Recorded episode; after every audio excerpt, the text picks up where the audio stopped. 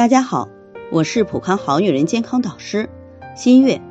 今年春节大家都过了一个超长的假期，相信也是很多夫妻在一起相处时间最长的了。因为出不了门，低头抬头、上床下床都是对方，时而水火不容，时而又很甜蜜。陶女士就是这样，吵吵闹闹在家宅了二十多天，虽然也有吵架的时候，但大多数时间夫妻还是很和谐的。但是本来月初就该来的月经，已经超过一个多星期了，还没有来。说因为有些积蓄，也没有什么经济方面的压力。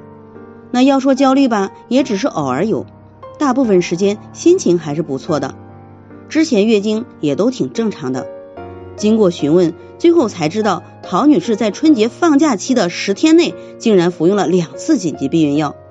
而她之所以月经出现推迟，也正是这个原因所导致的。目前市场上常用的紧急避孕药主要是单纯的孕激素制剂，而且是非处方药物，不用拿医生的处方就能够购买到。这类紧急避孕药的效果是比较好，成功率也高，很多人会选择它。它主要是抑制或者延迟排卵的，虽然经过改良后副作用少了一些，但也不可以作为常规避孕药来使用，一个月最多只能服用一次。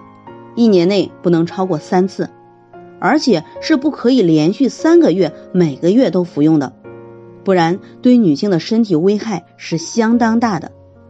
比如容易引起月经紊乱、闭经、脸上长斑、体重增加、损害肝肾功能等副作用。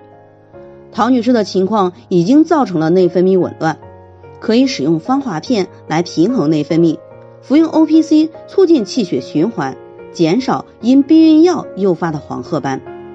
在这里，我也给大家提个醒：您关注我们的微信公众号“普康好女人”，普黄浦江的普，康健康的康，普康好女人。添加关注后，点击健康自测，那么您就可以对自己的身体有一个综合的评判了。